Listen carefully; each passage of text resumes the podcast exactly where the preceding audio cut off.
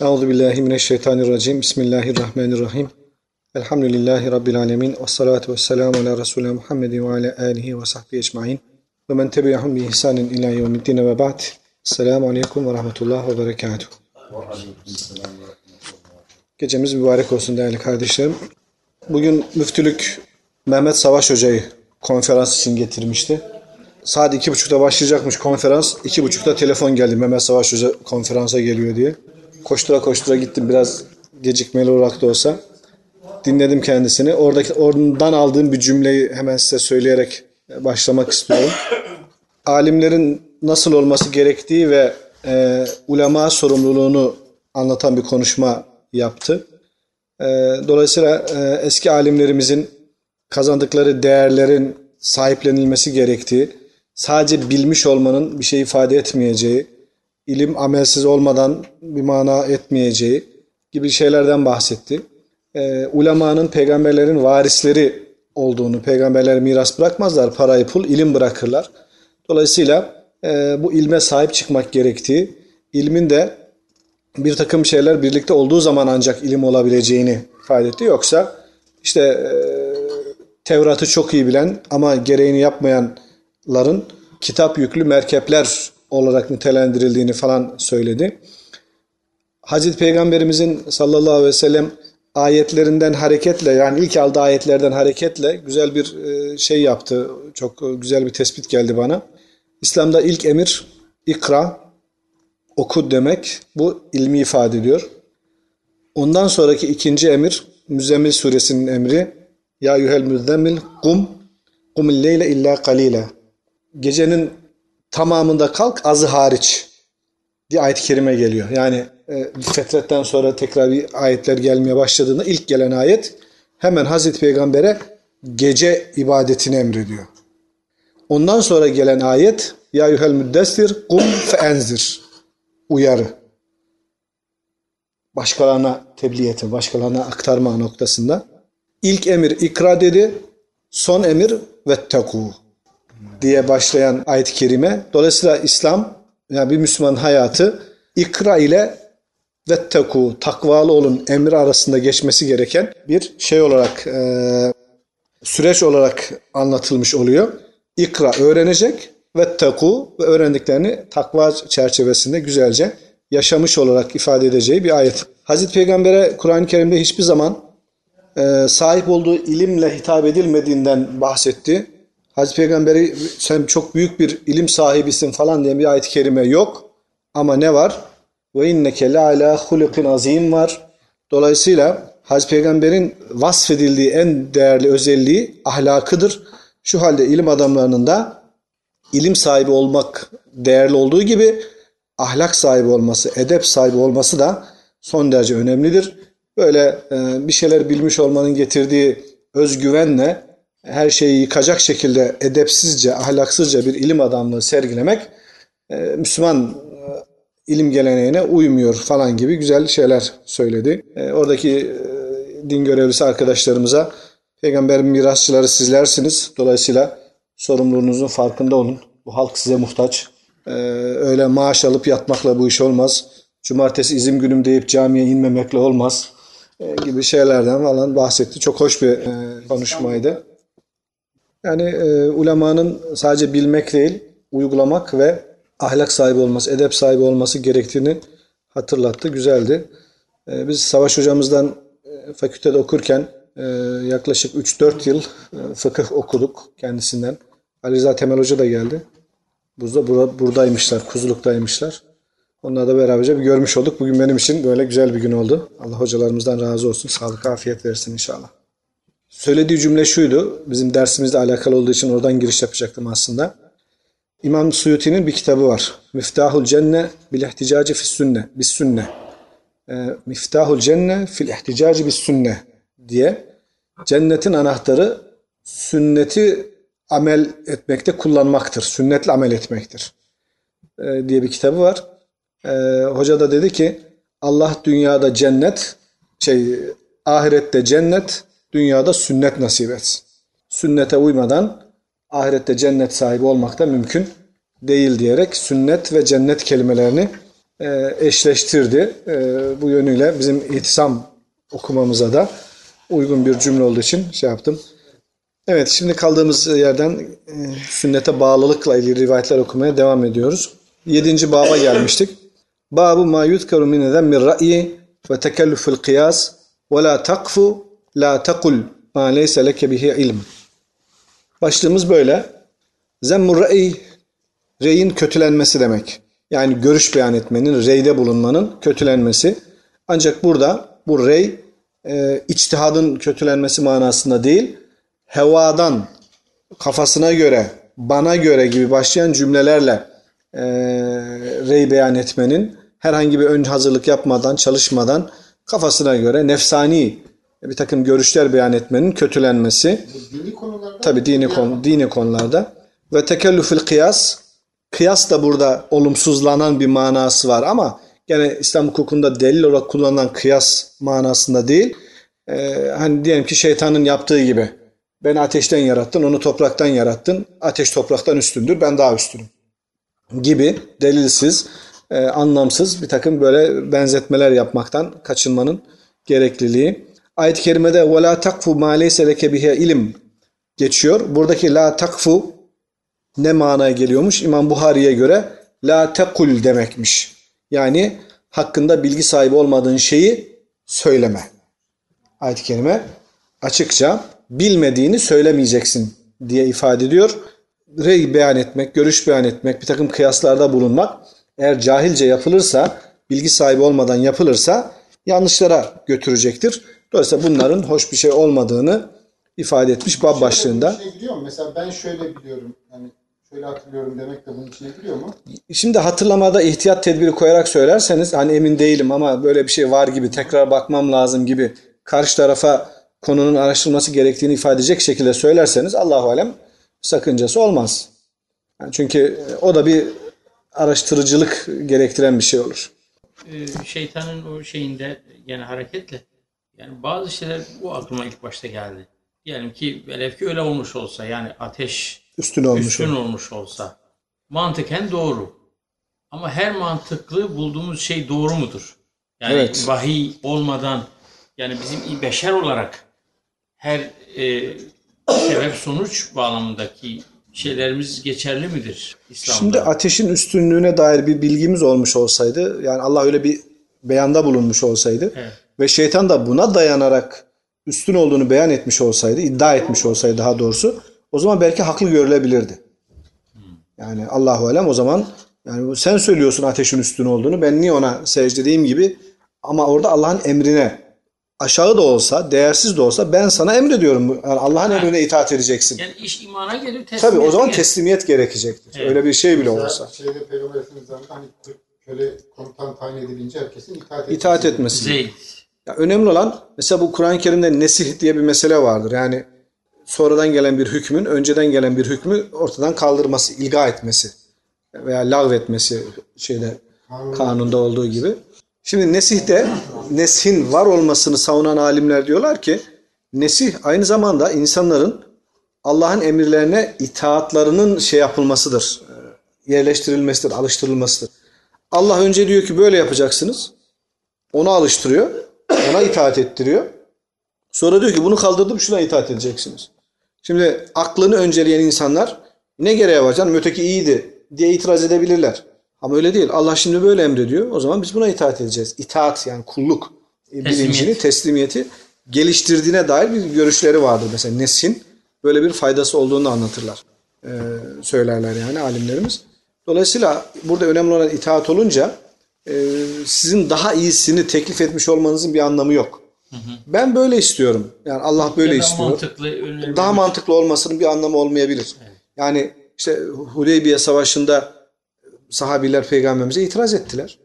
Çünkü mantıkları o söylenen maddelerin haklı olabileceğini, güzel olabileceğini, olumlu sonuçlar doğurabileceğini almıyordu. Doğrudan doğruya aleyhlerinde gözüken bir sürü madde yazdırdılar. Müslümanların aleyhinde olan. Müslümanlar o kadar direndiler ama Hazreti Peygamber hayır bu olacak dedi. Oldu. 2-3 sene sonra Peygamberimizin haklı olduğunu anlamış oldular insanlar. Evet. Bu aynı zamanda yöneticiler için de geçerli mi? Şimdi yöneticiler tabii peygamber olmadıkları için onların nihayetinde istişare ederler, karar alırlar. Fakat son tahlilde aldıkları karar şey için bağlayıcı olmalıdır. Yani Müslüman insanlar açısından baktığımızda tebaa için, vatandaş için bağlayıcı kabul edilmelidir. Yani karar yanlış da olsa, ki Hazreti Peygamber'in Uhud Savaşı'nda aldığı karar buna örnek gösterilir. Yani kendisi öyle düşünmediği halde insanların istişare sonucuna uydu ve artık dönmedi ondan. Yani dolayısıyla bir karar alındı Uhud'da. Evet, hadisimiz şöyle. Kâlel Buhari el-İmam rahimehullah. Haddetena Said ibnül Telit. Kâle haddeteni İbn Vehb. Kâle haddeteni Abdurrahman ibn Şureyh ve gayruhu an Ebil Esved an Urve kâle. Hacca aleyna Abdullah ibn Amr fesemi'tuhu yekûlu. Urve bin Ez-Zübeyr, Abdullah bin Zübeyr'in kardeşi, ancak bu sahabi değildir. Hazreti Ömer'in halifeliği zamanında dünyaya gelmiştir. Dolayısıyla tabiinden sayılmış oluyor. Diyor ki Abdullah bin Amr bize, Mekke'ye hac yapmak maksadıyla geldi. Fesemituhu yekulu, hac esnasında kendisinin şu hadisi rivayet ettiğini duydum. Semiyatun Nebiyye sallallahu aleyhi ve sellem, Allah Resulü buyurdular ki İnnallâhe lâ yenzi'ul ilme ba'de en atâhumuhu intiza'an. Allah Teala ilmi insanlara verdikten sonra onları insanların arasından söküp almaz. Böyle bir şekilde, yani İnsanlar durup dururlarken ilim uçup gitmez, buharlaşmaz. Velakin yentezihu minhum ma qabdul ulema. Ancak Allah ilmi insanların arasından alimlerin ruhunu kabz etmek suretiyle alır, kaldırır. Alimler öldükçe, vefat ettikçe ilim de onlarla beraber çekilmiş olur, toplumdan alınmış olur. Feyebqa nasun cuhalun. Bundan sonra geriye cahil insanlar kalır. Yusteftevne, onlara fetvalar sorulur. Feyuftune bi ra'yihim. Onlar da kendi reyleriyle, kendi görüşleriyle fetva beyan ederler. Feyudillune ve yedillune. Hem saptırmış hem de kendileri sapmış olurlar diye Abdullah bin Amr bu hadisi rivayet etmiş. Fahaddetu Ayşe'te zevcen Nebi sallallahu aleyhi ve sellem. Urve diyor ki ben Abdullah'tan duyduğum bu hadisi Hazreti Peygamber'in hanımı Ayşe'ye, ki Urve'nin teyzesi oluyor. Urve'nin annesi Esma, Hazreti Ebubekir'in kızı. Teyzem diyor Ayşe'ye aktardım. Sümme inne Abdullah ibn Amr hacce ba'du.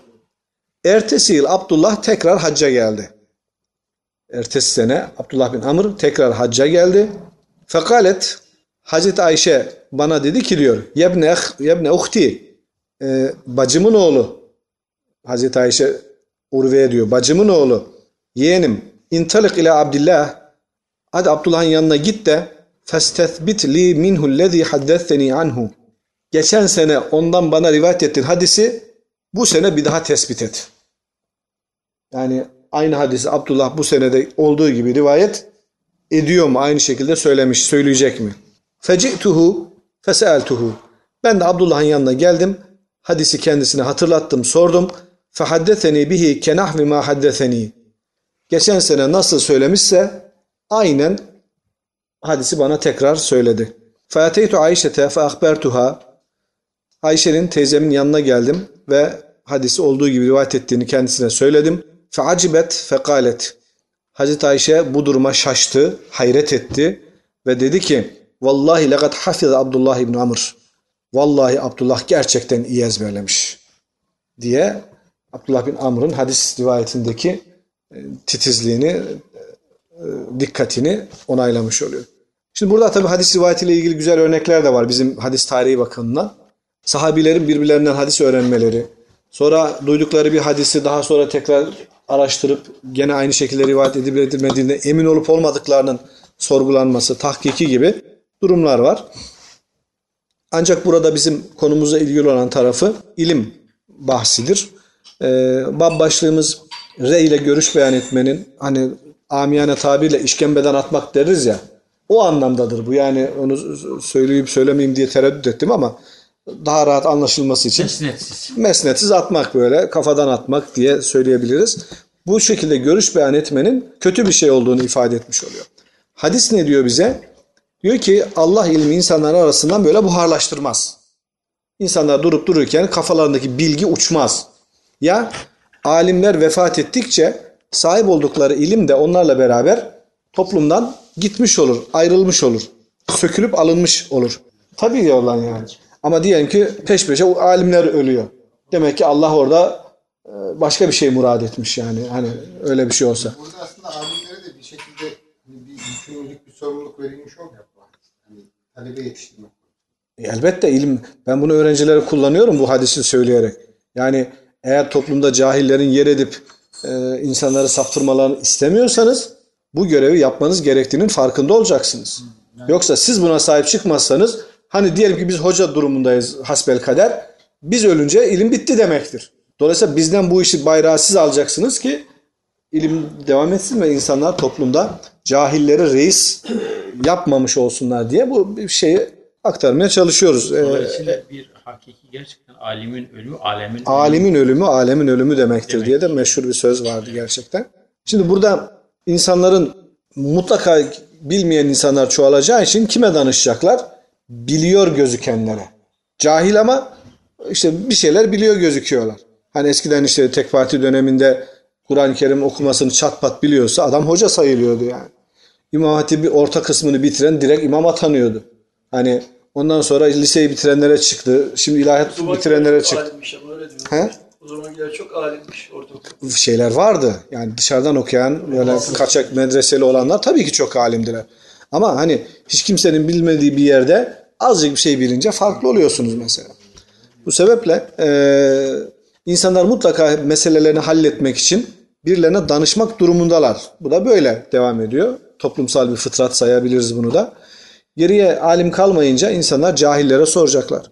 Cahiller de ben cahilim bana sorma demeyecek. Yani öyle bir durum da söz konusu. Bilmeden, meseleyi hiç kavramadan görüş beyan edecekler, fetva verecekler. Hem saptırmış olacaklar. Yani kendilerine soru soran insanları saptırtacaklar. Hem de kendileri de yanlış yolda gidecekler. Çünkü başkasını bilmiyorlar, doğrusunu bilmiyorlar. Kendileri de sapmış olacaklardır. Bu yüzden bilmeden görüş beyan etmek son derece tehlikeli bir şeydir. Peki bir alim bile olsa bir insan her şeyi bilebilir mi? Biraz. Mümkün değil. Mümkün değil. Yani alim dediğimiz insanlar eskiden hani komplike insanlar vardı. Yani ki İslami ilimlerin bütününde söz sahibi olan büyük alimlerimiz vardı. Bugün Mehmet Savaş Hoca yine şeyden bahsetti. İmam Nevevi'den bahsetti. Yani bizde zaman zaman söylediğimiz şeyler vardı. Mesela yıllarca Şam'da kaldığı halde Şam bölgesine yetişen meyvelerden yememiştir. Sebebi sorulduğunda buralar vakıf topraklarıdır. Ben kendisine vakıfın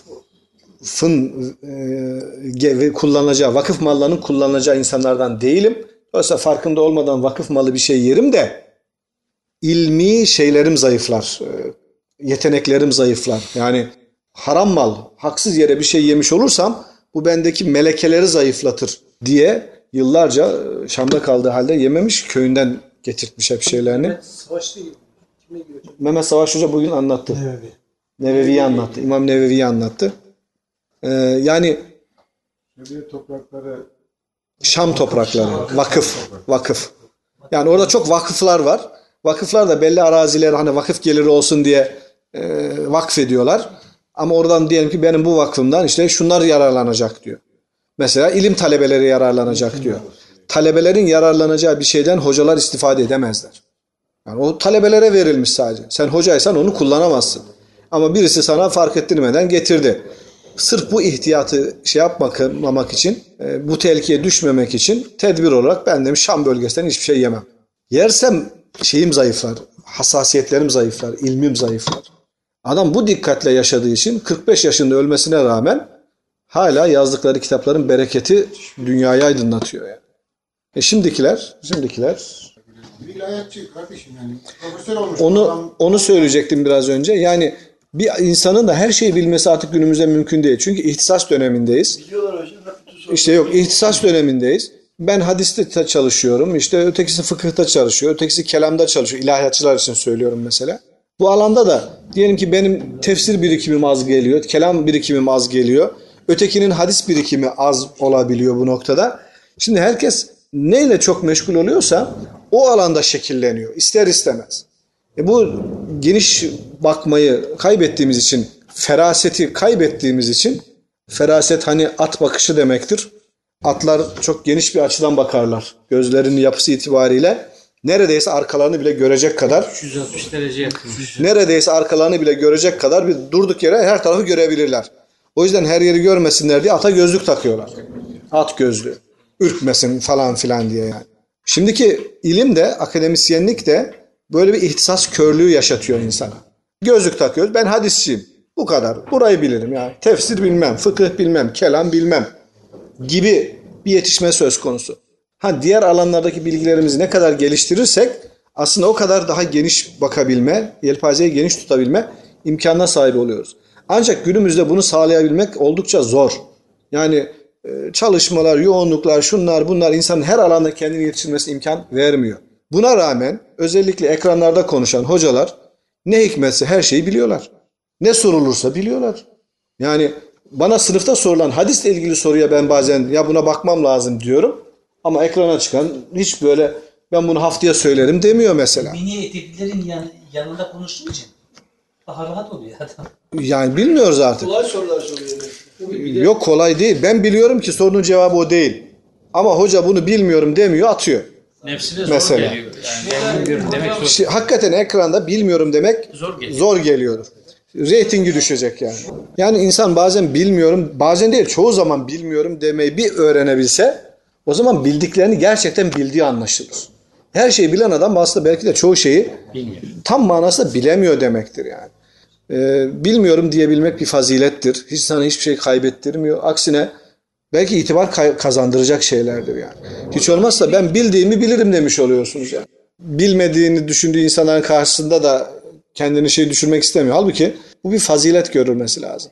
İmam Malik'in, İmam Ebu Yusuf'un bu konularda çokça bilmiyorum demeleri eleştirilmiş de hani Ebu Yusuf hakkında söyleniyor yanlış hatırlamıyorsam. Hem kadıl kudat olmuşsun hem de bu sürü meseleye bilmiyorum diyorsun. Aldığın maaşa utanmıyor musun falan gibisinden. O da demiş ki bana devlet bildiklerim kadar para veriyor. Bilmediklerime de verirse hazine yetmez yani. O benim çok hoşuma gitmiştir de bir yere not aldım. Evet. Dolayısıyla bilmiyorum çok güzel bir şey. İnsandan çok şey kurtarıyor, çok bela savuyor. Biliyor gibi gözünüp yanlış söylediğinizde aslında siz şeyin altında eziliyorsunuz. Sonra bakıyorsunuz ki söylediğiniz yanlış. Peki nasıl kurtaracaksınız? Bu kadar insana bunu söylediniz ve onlar bunu devam ettirecekler. Bunları devam ettirecekler. Hepsini toplayıp hani namaz kıldırdıktan sonra ya cemaat benim aslında abdestim yokmuş demek daha kolay. O daha kolay. Ama ekrandan söylediğin zaman bu insanlara ertesi hafta ben geçen hafta yanlış söylemişim diyemezsiniz. O yüzden en baştan bilmediğin şeyi olabilir. Yani ben buna tekrar bakmam lazım, çalışmam lazım deyip yapabilmek gerekiyor. Ancak işte dediğimiz gibi ilim adamlarında şimdi ilim var, edep yok. Kim 500 milyar ister yarışması kadar dürüst davranamıyoruz yani. Orada bile joker kullanıyorlar, başkalarına soruyorlar yani. Yani bizim de aynı şeyi yapmamızda hiçbir engel olmaması gerekir. İşte, o yüzden ferasetli insanlar meseleleri böyle etraflı görebilen, tek bakış açısına göre de düşünmeyen insanlar olmuş. Feraset. O yüzden at gözlüğünü çıkarmak gerekiyor. Bazen yani bir şey oluyor, bir şey söylüyor oradan diyorsun ya hakikaten ben bu olaya böyle bakmamıştım. Yani evet. Mesela çok farklı olabilir. O yüzden mesela Hayrettin Karaman hocamızın da bu içtihat konularında böyle bir düşüncesi vardır ki haklıdır. Günümüzde içtihat tecezzi etmiştir. Tecezzi bölünme, branşlaşma diyelim. Yani bir yeni çıkan bir meselede bir ilahiyatçının o konuyu bütünüyle hakim olması mümkün değil. Diyelim ki iktisatçı getireceksiniz, tıpçı getireceksiniz, astronomici getireceksiniz falan filan. Onların verdiği bilgiler çerçevesinde meseleye hükmünü verileceksiniz. Günümüzde böyle şeyler olabilmelidir. Yani eskiden belki buna imkan yoktu ve alimler birçok şeyi zaten kendi bünyelerinde bulundurabiliyor idiler. Evet. Kale haddetena Abdan, kale ahberena Ebu Hamza, kale semiyetul A'meş, kale saeltu Ebu Vail, hel şehitte sıffin, kale naam. A'meş Ebu Vail'e demiş ki sen sıffine katıldın mı? Meşhur büyük savaşa, Sıffin savaşına. O da evet demiş, katıldığını söylemiş. Fesemiyetu Sehl ibn Huneyf'in yekulu, ben Sehl bin Huneyf isimli sahabinin şöyle dediğini işittim diyor Ebu Vail. Sonra burada hadis tekniği açısından aynı rivayetin başka bir senetle geldiğini gösteriyor İmam Buhari. Bir ha harfi kullanılır. Ha tek başına, noktasız ha, hı değil. Bu tahvil diyoruz biz buna. Rivayette belli bir noktada ortaklık varsa o ortak noktanın bulunduğu yere ha harfi konur. Sonra tekrar senet başa döner. Böylelikle buraya geldiğimiz yerde tekrar burada birleştireceğim manasına gelmiş oluyor. Bir senedi ve metnini bütün ayrı ayrı iki kere yazmaktansa ortak olan yerden çatallaştırmış oluyorlar. Yani ben öğrencilere anlatırken şöyle elimi kullanıyorum. Şuraya bir ha harfi koyuyoruz. Buradan sonrası aynı. Buradan sonrası aynı.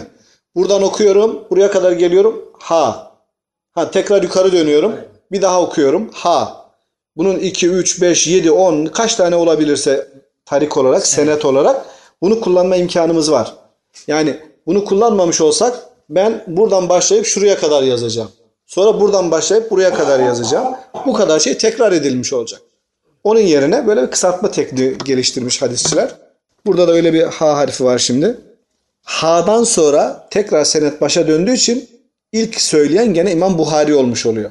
Yani hadis kitabının yazarı kimse tekrar o müellife dönmüş oluyoruz. Kâlel Buhari ve haddetena Musa ibn İsmail kâle haddetena Ebu Avane anil Ameş an Ebi Vail kâle Sehl ibn Huneyf. Nerede bırakmıştık? Sehl bin Huneyf dedi ki diye bırakmıştık. Gene geldik, Sehl bin Huneyf şöyle dedi. Başka bir tarikten aynı bilgiye ulaşmış oluyoruz. Ya yuhennas demiş. Ey insanlar, ittehimu ra'yekum ala dinikum. Dininiz konusundaki görüşünüzün yanlış olabileceğini unutmayın. İttiham etmek, töhmet altında bırakmak demek. Sehl bin Huneyf itham da oradan geliyor.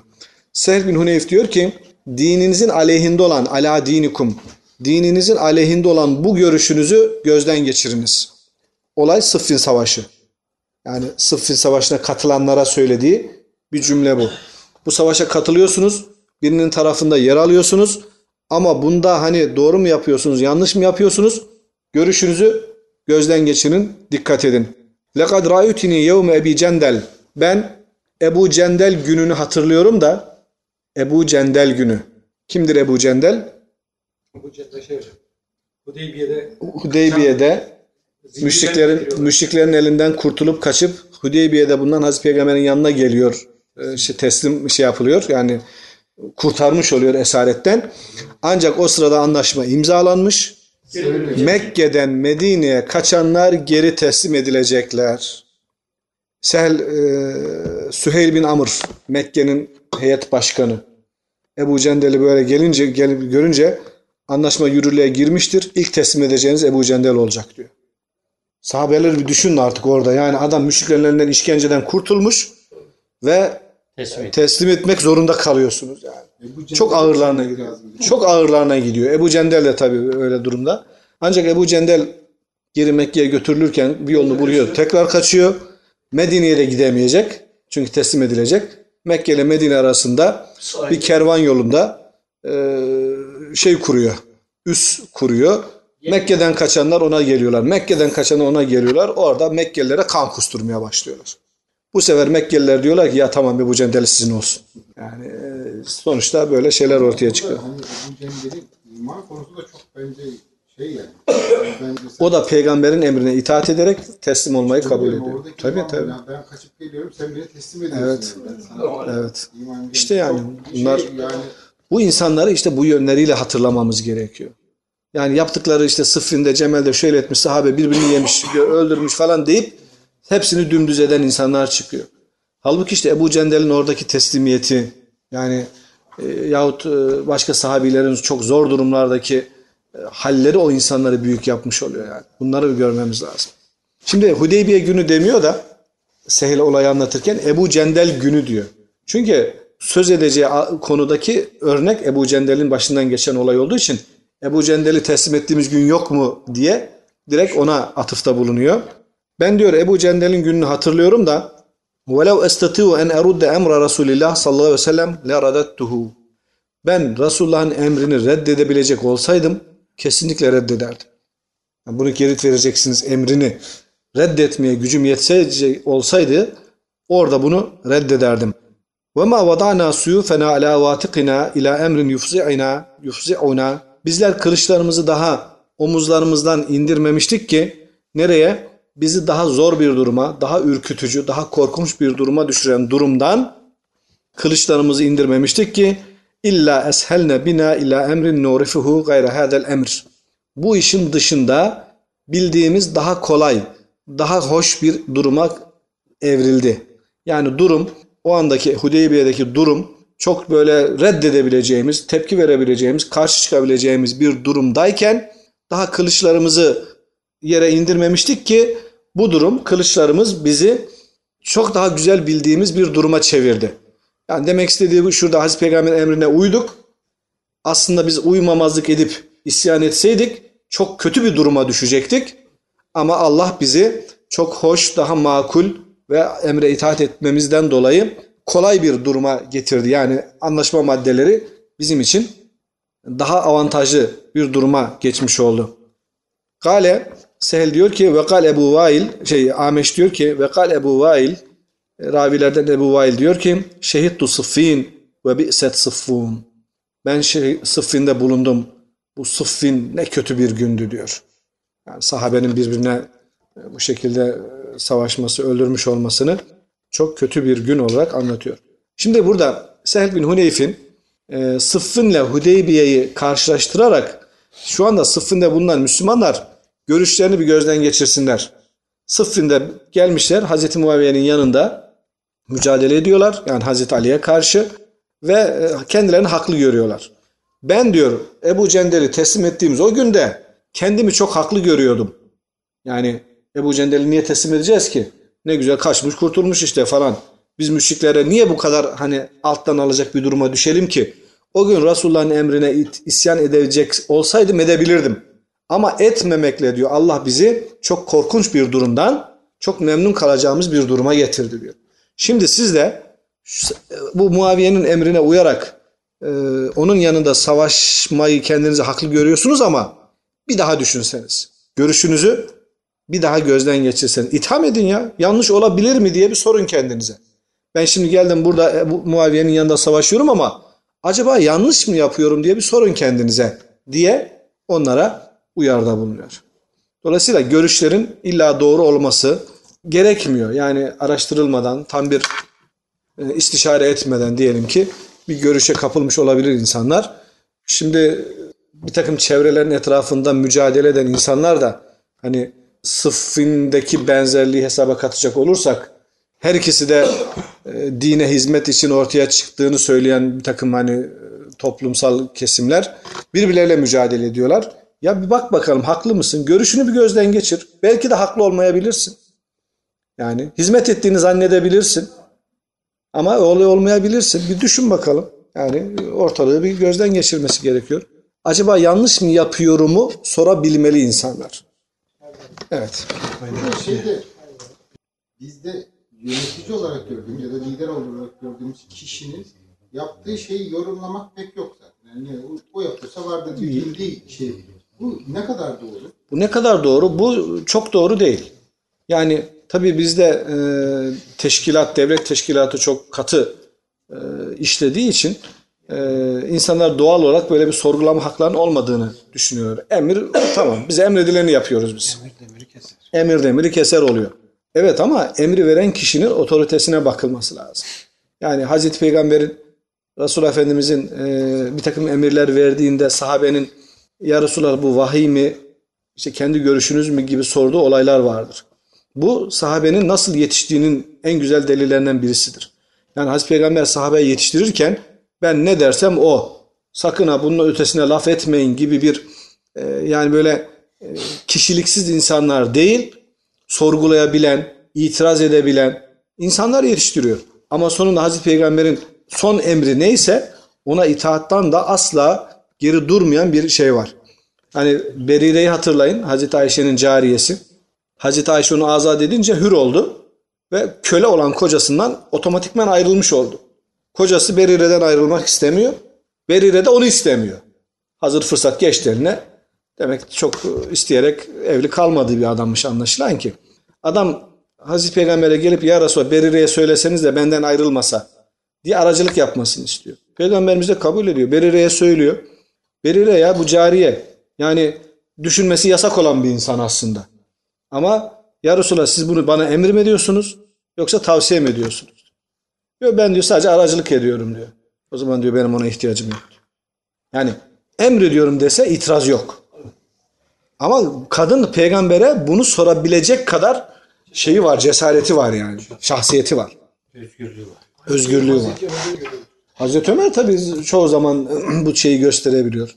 Yani bu noktada Hazreti Peygamber ve sahabenin karşılıklı ilişkileri aslında günümüzde yönetilen ilişkiler noktasında örnek olabilmeli. Ama tabii burada yöneticilerin de hani Eddinu en nasiha hadisi bunu anlatıyor ya, toplumda herkes birbirine karşı samimi olacak. Yöneticiler yönettikleri insanların iyiliğini, hayrını isteyecekler. Onlar için çalışacaklar. Hain, bu sefer hain olmayacaklar. Hain olmayacaklar. Tabii. Yönetilenler de yöneticilerinin kendileri için gayret ettiğini bilecekler. Hayırda, iyilikte, doğruda kendilerine yardımcı olacaklar. Yanlış bir şey yaptıkları zaman onları diyelim uyarabilecekler. Ama bu ne kadar oluyor, ne kadar olabiliyor? O vaka başka bir şey. Uygunluğuna bakmalı. Hazreti Ebu Bekir'in ilk halife olduğu gün yaptığı konuşma. Doğru yaptığım sürece bana uyun, yanlış yaptığımda bana uymayın. Evet. Bitti. Evet. Ama doğrunun yanlışın ölçüsüne Kur'an sünnet. Kur'an sünnet. Böyle olursa insan net olur. Evet. İçi berrak olur. Öbür türlü bu şahıs böyle kişiselleştiriyor meseleleri. Evet. Herkes kafadan bir ses çıkıyor. Hayat hocam o hükmü verebilmek için de diğer vatandaşların o İslami bilgi ve fıkıh donanıma sahip olması gerekiyor. Şimdi vatandaşın hepsinin belli seviyeye kadar çıkma imkanı yok. Yani herkes ilim adamı olmuyor. Çiftçisi de olacak, ötekisi de olacak, berikisi de olacak ama bu sefer insanlar ne yapıyorlar? Alimler bunun için önemli insanlar.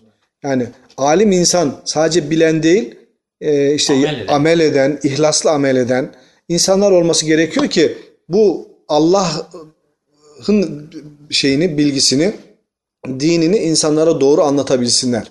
Öbür türlü devreye menfaatler giriyor. Şahsi gerekçeler ortaya giriyor. Allah'a ve dinine davet etmek yerine kendine davet ediyor mesela insanlar. Evet. Bir hocamız bize tasavvufta anlatırken Selçuk Eraydın hocamız olabilir. Allah rahmet eylesin. Mahiriz hocanın son talebelerinden birisiydi. Biz tasavvuf dersini ondan okumuştuk. Şimdi bizim fakültenin Marmara İlahiyat'ın köşe başında var. Marmara Üniversitesi Hastanesi diye bir tabela var. İleride Altunizade'de hastane var. Üniversite şimdi taşındı galiba. Şimdi hoca demişti ki Marmara Üniversitesi Hastanesi'ni arayan birisi tabelayı gördüğünde orada yazıyor Marmara Üniversitesi Hastanesi yazıyor. Hastaneyi buldum diye tabelaya sarılırsa yanlış yapmış olur. Tabelanın görevi hastanenin tarafını işaret etmek. Dolayısıyla tasavvufta da mürşitler Allah'a giden yolu insanlara en kestirmeden diyelim ki en kolay nasıl olacaksa öyle göstermektir. Ben seni irşad ediyorum. Ben seni yönlendiriyorum. Ben sana gösteriyorum. Şuradan gideceksin diye. Şöyle yapacaksın diye. Sen gider de ben zaten gideceğim yere gitmeme gerek yok. Ben Allah'a, peygambere gitmek istemiyorum. Seni buldum diye tabelaya sarılırsa yanlış yapmış olursun diye benzetmeler yapıyorlardı bu şeyleri. Şimdi şeyhler yani diyeyim tasavvufta hani Ahmet Muhtar Hoca'nın bu yolun hırsızları çok olur cümlesi bence çok önemli. Adam Allah'a, peygambere giden yolu göstermiyor. Kendine giden yolu gösteriyor. Bana gel diyor. Daha ne işi var başka yere gitmekte falan. O zaman yanlış oluyor de bilmeyince sırf Arapça biliyor diye Yahudinin peşine gidersen o zaman nereye gidersin yani? Sen varacağın yere asla varamazsın. Sen Marmara Üniversitesi Hastanesi'ni bağlar başında değil de avcılarda ararsan hiç bulamazsın. Yani hiç olmazsa neyi nerede aradığını bilecek kadar bir şeylerin her vatandaşta da olması gerekiyor. Altyapının olması gerekiyor. Hocam bu tabii yani Müslüman toplumları liderleriyle yani Emirül Müminin düzeyindeki yetki sahibi insanlarla olan ilişkide güzel bir örnek. Hazreti Ömer'in örneği var bilirsiniz. Hani diyor ya hutbede ben yanlış yaparsam ne yaparsınız? Çıkıyor kılıcını gösteriyor. Seni şuna doğrulturuz. Biz şimdi bugün o da hamd ediyor. O da hamd ediyor. Yani böyle tebaası olan olduğum için Allah'a hamd olsun diyor. Şimdi bize ya ben yanlış yaparsam beni nasıl doğrulturursun diyen büyüğümüz de yok. Evet. Soran yok. Yanlış yapmaz. Evet diyor. Yani olay ki Allah ve peygamberin ölçülerine göre ya bu büyüğümüz yanlış yaptı. İsmet sıfatı yok. Günah işleyebilir. Dediği zaman da afaroz ediliyorsunuz. Yani toplum da o toplum değil. Büyükler de o büyükler değil. Valla bizde gelenek öyle katı yerleşmiş ki ben ne zamandır bu şey MHP'nin iktidarda olduğu dönemler zamandı ya. 97 şeyde. O dönemlerde MHP'den milletvekili olan bir köylümüz vardı. Köylümüz derken komşu köylümüz Tokat MHP milletvekili. Lütfü Ceylan. Lütfü Ceylan'dı. Şimdi bu kişi benim halamın çocuklarıyla çocukluk arkadaşı. Yani komşu köyümüz var Tokat'ta. O köylüler onlar. Ve halamın çocuklarıyla onlar çocukluk arkadaşı. Çobanlık arkadaşı yani. Dağda bayda beraber gelmişler. Benim halam son dönemlerinde yatalak oldu. Bir bayramda hasta ziyaretine gittim Tokat'ta. Baktım Lütfü Ceylan da gelmiş onları ziyarete. Şimdi Ceylan koltuğa kurulmuş, bacak üstüne atmış. Zekaatı korunamıyor. Tam böyle şey gibi oturmuş, kurulmuş yani. Onun arkadaşı olan halamın oğlu da karşısındaki sandalyede şöyle oturuyor. Halbuki bu milletvekili olmadan önce bunlar böyle can ciğer, böyle şakalaşan, ağır laflar eden birbirlerine diyelim ki. Hani öyle olur ya. Nazar geçiyor birbirine. Bizim bir arkadaş böyle çok samimi olduğu birisine bir küfretti de böyle. Yani dedim ya bu senin en samimi arkadaşın. Böyle demeye utanmıyor musun? En samimi arkadaşıma diyemedikten sonra Şimdi o tipten insanlar ama devlet adamı tarafına geçince makam. Öteki hemen vatandaş olur. Roller hemen belirginleşiyor. Çok dikkatimi çekmişti orada. Orada şey yapıyor. Tabii ben de aynı tavrı göstermeyince biraz rahatsız oldu bu sefer. Biz diyor koalisyonda kalarak diyor bu CHP'nin diyor yapacağı nelere engel oluyoruz bir bilseniz falan dedi. Dedim ki yani neye engel oldunuz? Yani siz oradasınız diye bu adam ne yapıyorsa yapıyor. Engel olmak istiyorsanız koalisyondan ayrılın hiçbir şey yapamaz dedim. Yani hükümet olmaz. Bu adam da hiçbir şey yapamaz. Daha olmakla siz aslında onun yaptıklarını engel destek vermiş oluyorsunuz falan. Yani bize devlet biraz genlerimizde hani böyle bir şey gelişmiş. Dürüst ve doğru devlet adamları var olduğu sürece ki öyle insanların omuzlarında devlet yükselmiş ve bu da itaatı normal hale getirmiş. Ama ehil olmayan idareciler başa geçince de vatandaş itaate alıştığı için bu sefer yanlışlıklar peş peşe gelmiş. Evet. Yeni bir baba geçiyorum. Geçiyor muyum? Saat bitti. Saat finish olacak. 22. Yok 10 diye yapmıştık ama yani. Bu bab kısa isterseniz okuyabilirim yani. Tek bir hadis. Biraz geç başlamıştık. Ezan bitene kadar okuyayım. Babu ma kana nebiyyü sallallahu aleyhi ve sellem yüselü mimma lem yunzel aleyhi vahyu feyekulu la edri ev lem yücib hatta yunzel aleyhi vahyu. Bu babımız Hazreti Peygamber kendisine bir soru sorulduğunda eğer vahiy gelmemişse o konuda ya bilmiyorum diyordu veya vahiy gelinceye kadar cevap vermiyordu. Tamamen sessiz kalıyordu. وَلَمْ يَقُلْ بِرَأْيٍ وَلَا بِقِيَاسٍ Bu konularda görüşüyle veya bir kıyas yaparak, bir benzetme yaparak cevap vermiyordu. لِقَوْلِهِ تَعَالَى Zira Allah Teala buyurmuştu ki بِمَا أَرَاكَ اللّٰهِ Allah'ın sana gösterdiği şekilde onlar arasında hüküm ver ayeti var. Dolayısıyla Hazreti Peygamber Allah'ın kendisine bir şey bildirmediği konularda soru sorulduğunda ya la edri bilmiyorum diyor veya sessiz kalıyor hiç cevap vermiyordu. Vakal İbn Mes'ud Su'ile Nebiyyü sallallahu aleyhi ve sellem anir ruh. Abdullah İbn Mes'ud'un anlattığına göre Resulullah'a ruh konusu soruldu. Fesekete hatta nezeletil ayet. Ayet, o konudaki ayet nazil olana kadar Resulullah sükût etti. Yani hiç bilmiyorum da demiyor. Sadece bekliyor. Belki de o anda kendisine vahiy gelme hali oluştuğu için o sürecin tamamlanmasını bekleyerek sükût ediyordu. Yani bilmiyorum demek sünnet. Bilmiyorum demek sünnettir. Evet. Tabii vahiy gelinceye kadar bekleyemezsiniz. Şimdi vahiy meselesi. Evet, şimdi onu söyleyeceğim ben. Yani onu demek için yaptım. Hazreti peygamberler için bu süreç belli. Yani vahiy gelir, o da doğrusunu söyler. Peki vahiy alamayacak durumda olan ilim adamlarının ne yapması lazım? İlim adam madem peygamberin varisi bu noktada alimlerimiz, o halde bilmediği bir şey sorulduğunda bilmiyorum diyecek ve öğreninceye kadar cevap vermeyecek. Hazreti Peygamber'in sünneti gereği böyle yapması lazım. Her şeyi bilen bir adamdan alim olmaz. Yani böyle bir imkan insan olmaz zaten. Her şeyi bilen yok, olmaz ki böyle bir şey. Her şeyi bilen adamdan da korkmak lazım. Her şeyi bilen adamdan korkmak lazım. Evet. Kale haddetena Ali ibn Abdullah, kale haddetena Süfyan, kale semitu ibn el-Munkadir. يقول سمعت جابر بن عبد الله يقول مرضت فجاءني رسول الله صلى الله عليه وسلم يعودني. Cabir bin Abdullah'tan rivayet ediliyor. Meşhur sahabi, babası Uhud'da ilk şehit düşen sahabi biliyorsunuz. Diyor ki hasta olmuştum. Resulullah beni ziyarete geldiler. Ve Ebu Bekir, Hazreti Ebu Bekir ile birlikte beni ziyarete geldiler. Ve huma maşiyani. Yürüyerek gelmişler.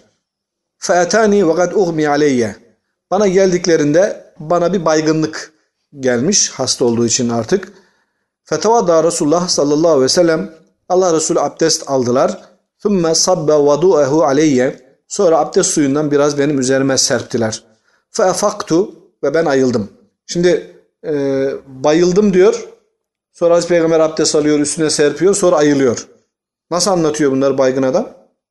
Yanındaydılar, görenler. Ha, olayı daha sonra hikaye ederken sen bayılınca Resulullah böyle böyle yaptı diye anlatıyorlar. O da hani böyle olmuş. Hazreti Peygamber beni ziyarete geldi, ben bayılmışım. Abdest almış. Sonra abdest suyundan üzerime serpmiş. Sonra ben ayılmışım diye benim bunu tercüme etmem lazım. Ancak ifadeler hani mazi fiil kullanıldığı için. Niçin bayıldı? Ateşi gelmiştir belki. Hasta ya. Evet. Belki ateş yükselmiştir. Artık başka baygınlık sebebi ne olabilir hastalıkta? Ha yok hastalığından. Hastalığından dolayı. Evet.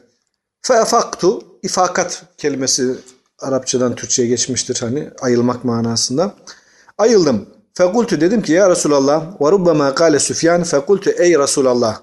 Şimdi Süfyan bin Uyeyne rivayet ederken ya Resulallah mı dedi yoksa ey Resulallah mı dedi? İkisi de Arapçada nida edatıdır. Yani biz ey diye tercüme ediyoruz. Aslında o da Arapça. Ya'yı ey diye tercüme ediyoruz. Ya Resulallah, ey Resulullah diyoruz mesela. İkisi de Arapçadır. Hadiste hangisinin kullanıldığı bazen öyle dermiş, bazen öyle dermiş Süfyan bin Uyeyne. Keyfe akdi fi mali, keyfe esna'u fi mali. Ya Resulallah, malım konusunda nasıl bir hüküm vereyim? Malımı nasıl yapayım? Yani hastayım herhalde, yani işin ucunda ölüm de var. Mirasım konusunda ne gibi bir tasarrufta bulunayım diye sordu. Kale fema ecabeni bir şeyin. Resulullah bana hiçbir şekilde cevap vermedi. Hatta nezelet ayetül miras. Sonuçta miras ayetleri nazil oldu. Şimdi Cabir bin Abdullah'ın çoluk çocuğu yoktu. Malı var ama çoluk çocuk yok. Ne olacak bu durum? Biz bu duruma kelale diyoruz. Kelale. Yok Arapça yani kelime baştaki ke edat değil. Kelale tek başına bir kelimedir. Kelale durumu, bir insanın mirasçısının olmaması haline kelale deniliyor ve bu insanın mirası ne olacak? Biraz yani, ayetlerinde de o çok geçiyor hocam. Nisa suresinin son ayetinde kelale ayeti denir ona. Orada geçiyor zaten. Yani Cabir'in durumu özel olduğu için soruyor zaten. Yoksa çoluk çocuğu olsa mirası nasıl olacağı belli olacak. Şimdi benim mirasım ne olacak diye Hazreti Peygamber'e sorduğunda Hazreti Peygamber cevap vermiyor. Çünkü o konuda henüz bir ayet gelmemiş. Böylesi bir durumda miras ne olur? Peygamber de bilmiyor. Sonuçta ayet geldi ve ayetler okuyarak meseleyi beyan etti deniliyor. Bu Nisa suresinin 11-13. Ayeti ve 176. ayeti, kelale ayeti, miras ayetleri olarak. Ne oluyormuş? Onların miraslarının kalıyor yani yok orada kardeşler var, çocuklar yok. Çocukları var. Yani. Çocuklar yok, kardeşler var. Yanlara dağılıyor bu sefer yani. Yanlara dağılıyor miras hukuku. Medeni hukukta da öyleymiş. Hayır, şimdi de öyle. Yani zaten medeni hukukunun önemli bir kısmı şeylere uygun. Yani bizim şeylerimize uygun durum. Mecelleden falan da kullanıldığı için. Konumuzla ilgisi hadisin konumuzla ilgisi, bilmediği bir meselede Hazreti Peygamber'e soru sorulduğunda ya bilmiyorum derdi ya da ayet gelene kadar cevap vermezdi. Burada da öyle bir ayet yaşandı. Ayetin nüzulü sebebini öğrenmiş oluyor. Cabir bin Abdullah'ın hastalığı sırasında sorduğu sorusu. Evet, Allah bizi bildiğini bilenlerden, bilmediğini de bilmiyorum diyenlerden eylesin. Amin. Peki. O zaman burada kalıyoruz. Ve ahiru davana elhamdülillahi rabbil alemin.